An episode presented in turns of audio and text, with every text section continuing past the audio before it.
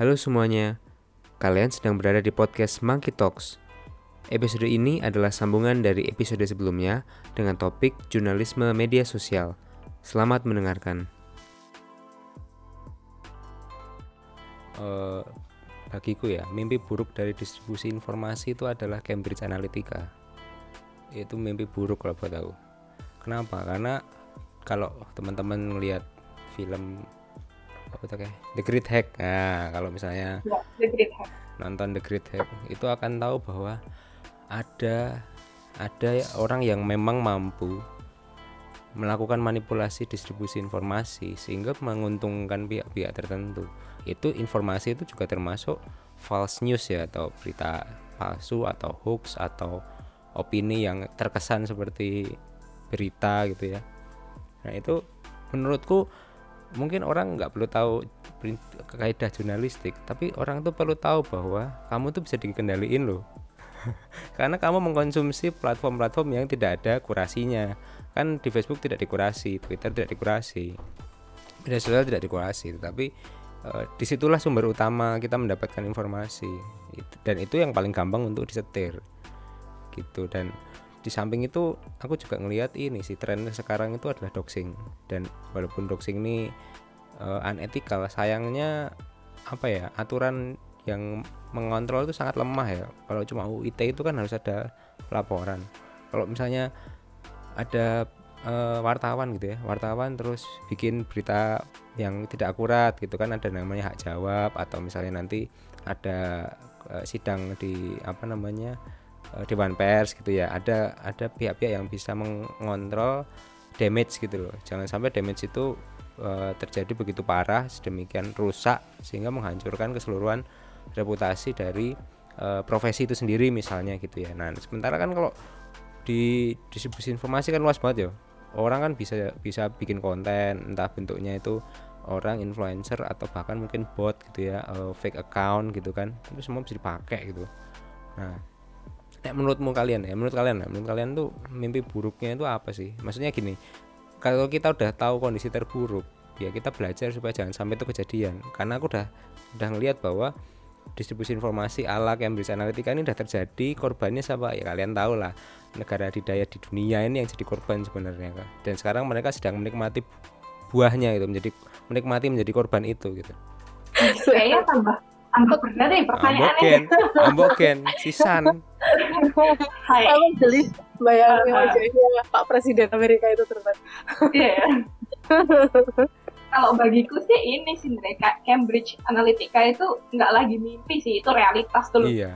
Kayak ya itu realitas yang kita hadapi sekarang dan harusnya jadi momentum untuk kita benar-benar uh, ya mau jadi uh, kacung kayak gitu apa enggak kayak gitu kan. Tapi memang ini sih kalau aku boleh komentar yang uh, Indonesia ini ya bahkan kalau mungkin nggak cuma Indonesia ya bahkan negara maju aja juga kena apalagi yang yang kita di mana budaya literasi kita itu kan masih rendah. Terus kita itu udah kayak ada lompatan literasi kan? Kalau yang literasi yang paling dasar katakanlah kita itu belum belum sampai literasi baca kemampuan orang membaca oh, kemampuan rata-rata orang membaca di Indonesia itu udah belum matang, kita tuh udah langsung lari ke digital. Sehingga kemudian critical thinkingnya itu kan nggak belum kebangun sebenarnya. Yeah. Dan itu yang menurutku berkontribusi untuk mem, me, menjadikan ekosistem ini tuh kayak sekarang ini. Gitu. Termasuk juga kalau kita ngomongin budaya kewargaan kita yang sebenarnya belum matang. Kalau kita ngomongin media konvensional ya, orang itu belum benar-benar bisa paham apa pentingnya berita di dalam konteks media konvensional ya. Kita ngomongin TV, koran kayak gitu. Orang kalau kita ngomongin berapa banyak sih yang langganan uh, koran yang memang benar merasa butuh uh, informasi-informasi itu? Dan kemudian udah lari ke televisi yang apalagi itu belum belum kebentuk juga kita udah lari ke digital di mana semuanya itu gratis nah ini kan yang menurutku membuat kompleks ya. Katakanlah bedanya dengan negara maju, kita ngomonginnya New York Times. New York Times itu bisa loh, mereka punya bisnis model, orang bayar, subscribe. Nah, kita bayangin di Indonesia, bisnis model kayak gitu bakalan jalan apa enggak? Karena uh, kalau kita mau nggak mau ketika ngomongin quality news ya kita ngomongin juga tentang bagaimana media struggling dengan bisnisnya. Ketika ngomongin clickbait dan lain sebagainya, ini kan uh, korelasinya dengan uh, apa sustainability-nya dia sebagai sebuah institusi bisnis.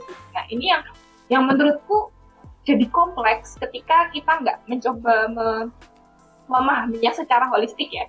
Bahwa memang ada masalah nih masalah yang yang harus mau nggak mau kita kerjasama. Karena kalau kita katakanlah tadi ya blurnya antara uh, buzzer sama media kenapa orang nggak bisa bedain ya? Salah satunya menurutku uh, medianya juga sih yang bertingkah kayak gitu kan. Tapi mereka juga nggak bisa sepenuhnya disalahin karena mereka juga harus survive kan, dengan tadi. Kenapa mereka memproduksi berita-berita yang sifatnya clickbait? Karena itu ya ngejar traffic karena traffic itu adalah uang. Traffic adalah dewa kayak gitu. Nah sekarang kan PR-nya itu sebenarnya lebih besar dari itu bahwa bagaimana kemudian kita katakanlah ya kalau ngomongin ekonomi ya yang sekarang juga lagi dipelajari nih sama teman-teman komunikasi bagaimana menciptakan bisnis model yang tetap pro dengan quality news kayak gitu kan. Tapi itu nggak gampang aku yakin. Bahkan teman-teman di kalangan bisnis itu merasa bisa jadi institusi media itu udah nggak relevan lagi loh medianya. Aku ngomonginnya medianya bukan jurnalismenya. Tapi ya itu bisa diperdebatkan. Tapi yang jelas kalau saya melihat sebenarnya ini momentum yang sangat baik sih untuk mengedukasi masyarakat tentang pentingnya uh, news yang berkualitas atau informasi yang berkualitas. Karena saya yakin masyarakat tuh sebenarnya juga jengah loh dengan hoax dengan eh, berita-berita yang nggak jelas kayak gitu. Tapi karena mereka nggak punya opsi dan mereka nggak tahu bagaimana mencari alternatif itu ya akhirnya berkelindan dalam sebuah ekosistem yang yang nggak sehat ya. Terus apalagi itu tambah tadi soal Cambridge Analytica yang dimanfaatkan oleh orang-orang yang memang punya power dan skill yang cukup mumpuni ya untuk kemudian menjadikan kompleksitas uh, ekosistem ini untuk kepentingan mereka itu realitas sih. Nih, gini ya. Nah, menurutku ya, aku tidak percaya bahwa di dunia digital ini orang tidak punya pilihan. Tapi aku akan jelasin nanti. Aku pengen tahu Nesko Devi Kipi Soal Cambridge Analytica tadi ya, sebelum saya aku mau ngomong apa aku lari tuh tadi kurang ngomongatan oh iya uh, media sendiri tadi kayak disebut Lisa media sendiri itu berperan dalam kemudian uh, menurunkan kepercayaan publik gitu ya. Kayak tadi juga sudah lah sudah tak sebut. Tapi memang ini momentum sebenarnya saat ini untuk membangun kesadaran publik awareness publik bahwa di tengah banjir informasi yang mereka sendiri mungkin well gitu ya tsunami bahkan ada yang ikut tsunami informasi kan juga kadang begitu kalau melihat informasi di media uh, sosial misalnya ya kejadian misalkan ada bencana gitu. di media sosial langsung rame gitu kan tapi tetap aja publik kemudian balik lagi ke media untuk mereka kadang terlalu banyak gitu ya terlalu pusing untuk mengolah mereka balik ke media yang kemudian informasinya sudah diolahkan, sudah mereka bisa mencerna dengan lebih enak gitu. Balik lagi akhirnya media ini tetap akan dibutuhkan ke oleh publik. Ketika sekarang ada buzzer atau influencer lah ngomong misalkan kemarin soal termogan yang mengancam gitu. Publik kan bingung nih jadi ini piye ini piye ini piye gitu. Kemudian ketika media memberitakan bahwa oke okay kok itu nggak apa-apa berdasarkan uh, omongan orang yang lebih uh, apa namanya paham tentang itu gitu ya itu ternyata nggak apa-apa. Jadi publik ya balik lagi kan ke media lagi. Mereka kadang kalau dapat informasi dintani wae engko infone neng misalkan tribun atau dintani wae engko neng uh, eh, TV itu masih sering keluar kok di media sosial di komen-komen dari publik ketika ada informasi yang sangat simpang siur kayak gitu. Mereka masih juga mengharapkan dan mengandalkan media. Jadi sebenarnya ini juga momentum apalagi covid yang informasinya sum kayak begini gitu ya carut marut nggak jelas kayak begini gitu. Sebenarnya kan media mau dan cukup pinter ini peluang untuk mengembalikan kepercayaan publik ke mereka. Walaupun sebenarnya kemarin juga sempat media sendiri salah langkah sih menurutku dalam pemberitaan covid ini. Karena yang diekspos lagi-lagi kemarin sempat soal ketakutannya atau dibandingkan dengan bagaimana sih kemudian kita menghadapi covid ini gitu.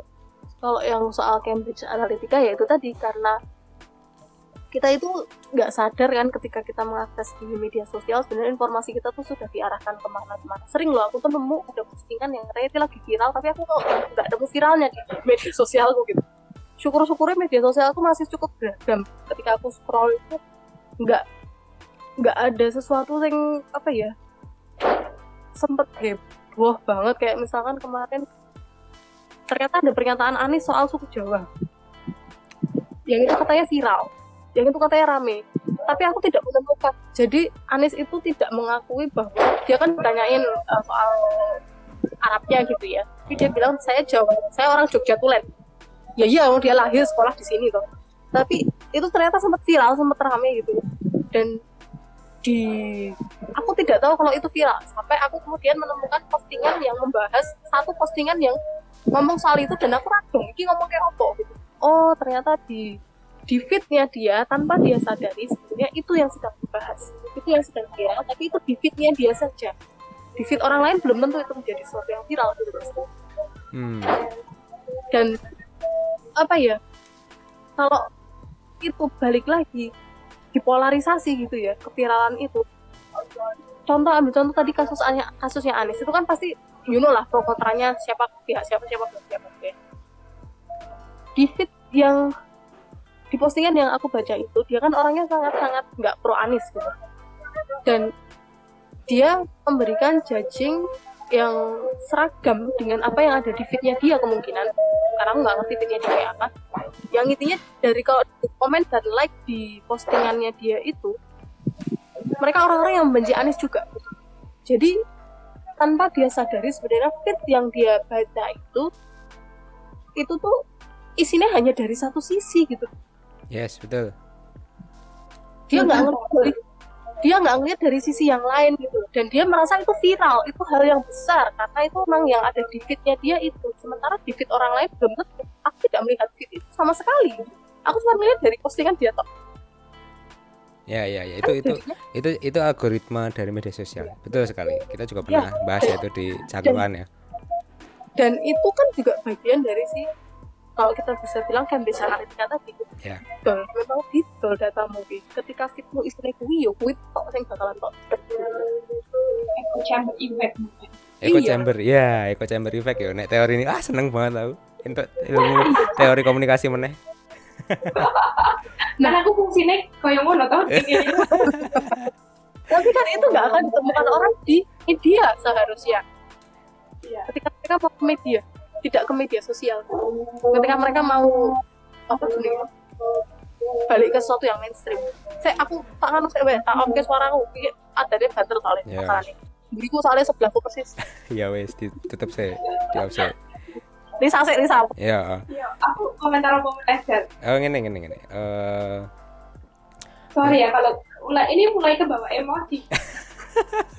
Harus tarik apa Loh, kalau ngomongin soal ya memang namanya juga ngomongin media ya, media e, berita itu pasti ujung-ujungnya apa toh? Informasi toh. Informasi ini yang yo simpang siur lah. Simpang siur dalam arti dalam arti begini. Bagiku e, media arus utama ya atau atau e, produk jurnalistik ini sebenarnya bisa akur dengan influencer atau mereka yang punya basis massa ya, basis follower besar untuk membangun ekosistem bersama yang positif. Nah, tantangannya kan begini, eh, atas nama kebebasan berpendapat, kemudian eh, influencer atau buzzer atau eh, content creator ini kemudian membuka ruang-ruang kontroversi.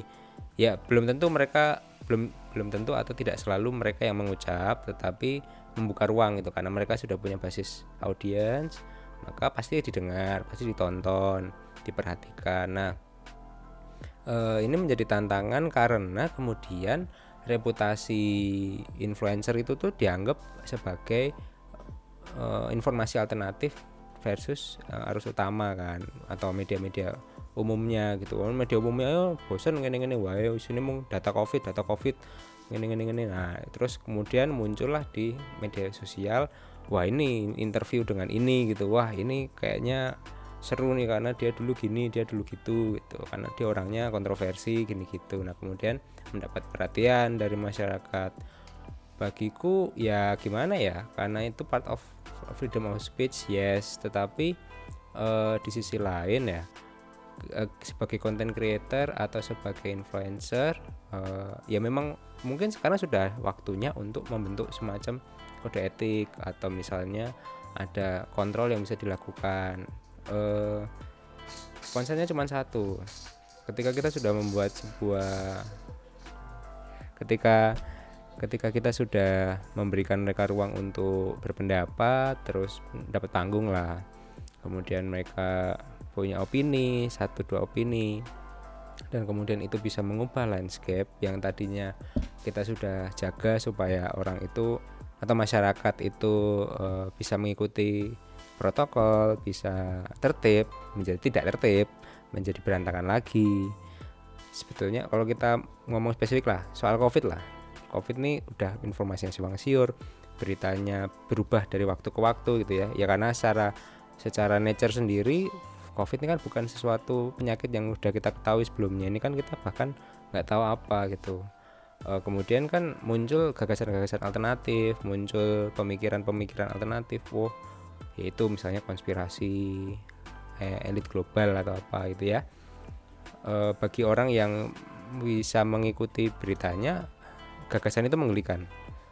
Tetapi bagi mereka yang tidak mengikuti, tidak bisa melakukan filtrasi ya terhadap informasi ya semua ditelan tapi aku tadi bilang ya bahwa di dunia digital orang itu selalu punya pilihan. Aku tidak percaya bahwa orang itu tidak punya pilihan.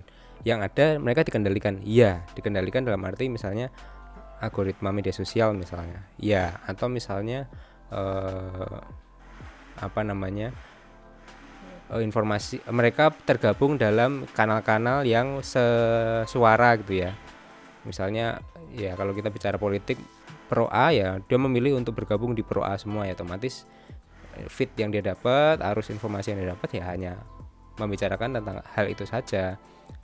Lawannya tidak ada sama sekali. Jadi jadi e, pilihan itu selalu ada. Mungkin yang bisa kita lakukan adalah membuka mata masyarakat lah orang-orang itu bahwa kalian tuh punya pilihan.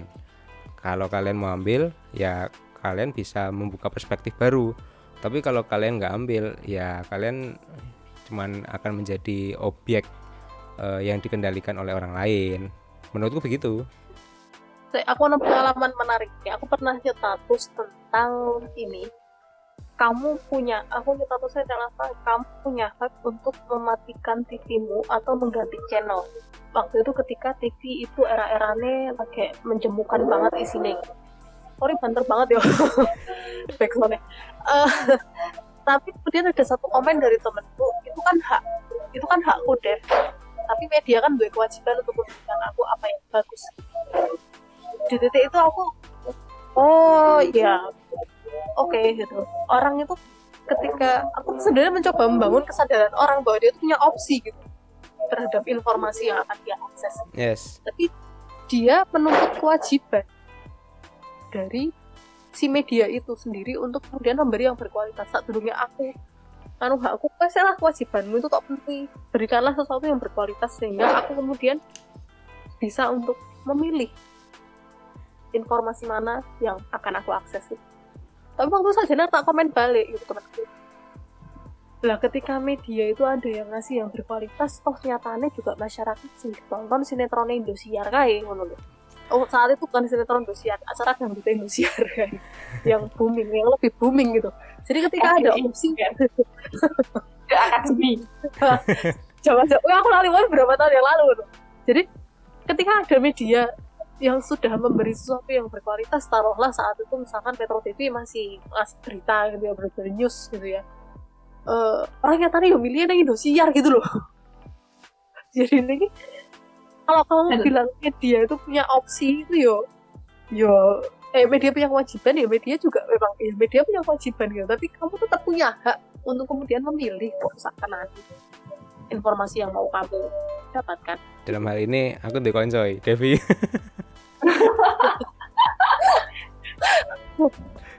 Ya. Aku komentar ya. Ini Boleh. kan suaranya ini. Kayaknya jadi ekonomi politik ngono ya. Emang tambah tapi aku juga sepakat sih teman-teman. Uh, bukannya kemudian kita sama sekali nggak punya pilihan ya. Tapi memang untuk bisa punya pilihan itu kukira perlu proses apa ya perlu kesadaran yang tinggi dari uh, individu-individu di masyarakat.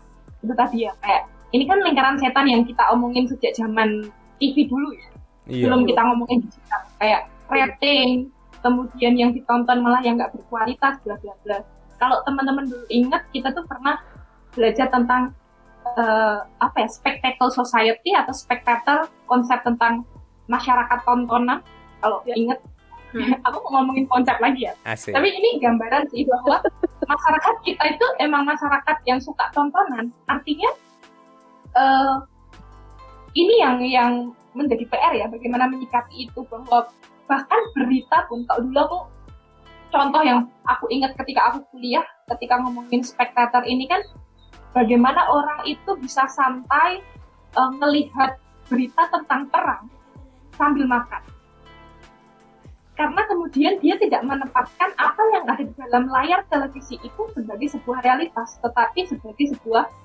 tontonan, tontonan ya. dan ini Iya, dan ini kira bisa menjelaskan kenapa orang itu lebih suka influencer yang itu adalah selebgram, yang kemudian itu adalah artis, uh, daripada kemudian sesuatu yang real, sesuatu yang kemudian itu ada menjadi bagian dari realitas. Ini kan yang yang terjadi ya kalau menurutku, yang itu membuat um, apa ya ekosistem kita itu dipenuhi dengan sesuatu yang kita bisa katakan trivial kan trivial. Jadi yang remeh-temeh ini yang yang lebih disukai. Artinya bisa jadi memang karena masyarakat kita belum belum punya kesadaran atas uh, sebenarnya yang mereka butuh itu apa sih? Informasi apa sih yang harus uh, mereka dapatkan? Jadi mereka pun mungkin nggak tahu loh harus menuntut media itu kayak apa. Kita ngomonginnya orang awam ya.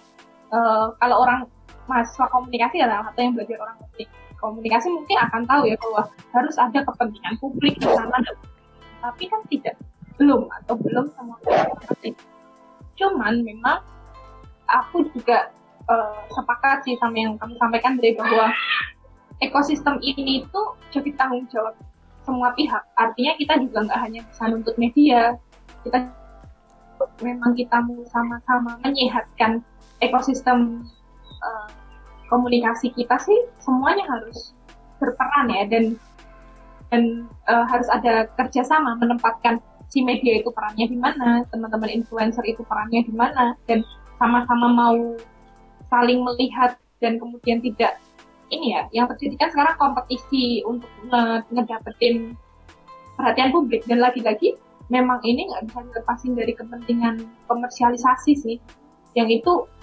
bakalan panjang juga kan kalau kita ngomong itu terkait dengan ya bagaimana mereka dapat traffic dan lain sebagainya. Cuman kerjasama itu harus dilakukan mau nggak mau. Sepakat, sepakat, gitu. sepakat. Sepakat. Seru banget ya obrolan kita. Wah, Wah Etan. Aku mau nyebutin, nyebutin satu konsep lagi boleh nggak? Boleh. Silakan. Dan kita harus memahami juga bahwa dasar manusia itu kalau tadi ngomongin polarisasi yang itu kemudian dimainkan oleh para pihak yang berkuasa itu karena memang pada dasarnya itu kita nggak akan nyaman untuk mendapatkan informasi yang nggak sesuai dengan apa yang kita yakini benar nggak? Atau kalau ngomonginnya itu namanya kognitif dissonance. Kita nggak akan nyaman dengan dengan itu. Jadi itu ya jadi ya ya gini yang terjadi guys. Itu sih teman-teman. Ya, kognitif dissonance ini adalah teori komunikasi yang sangat mendominasi terutama di era digital sekarang sih iya betul betul betul dan bisa menjelaskan banyak hal kan ya betul kenapa betul. orang begini kenapa orang begitu ya nah hmm. seru banget ini obrolannya dan nggak kerasa udah sejam. lagi edit oh, ya